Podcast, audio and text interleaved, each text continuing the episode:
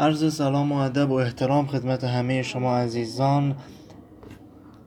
موضوعی که امروز مورد بحث قرار می‌گیره و موضوع بسیار داغی هستش به خصوص در شرایط کرونایی مربوط به شرایط صدور حکم تخلیه ملک هستش. توی قانون روابط موجر و مستجر شرایط خاصی رو جهت ارائه دادخواست تخلیه ملک تعیین کرده. توی این قانون تنها در صورتی که این شرایط حاصل بشه موجر یا مالک می‌تونه برای گرفتن حکم تخلیه اقدام کنه.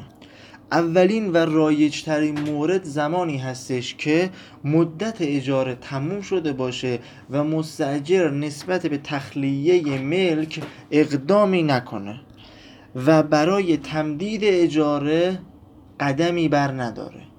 مورد دوم زمانی هستش که مستجر سه بار مبلغ اجاره رو پرداخت نکنه. حالا این سه بار فرقی نمی‌کنه که به صورت متوالی یعنی پشت سر هم باشه یا متناوب باشه.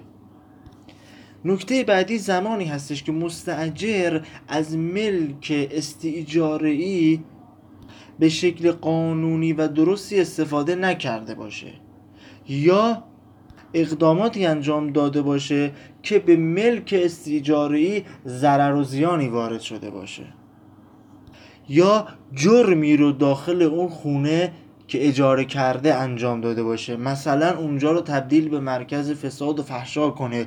یا از اونجا مواد مخدری رو خرید و فروش کنه.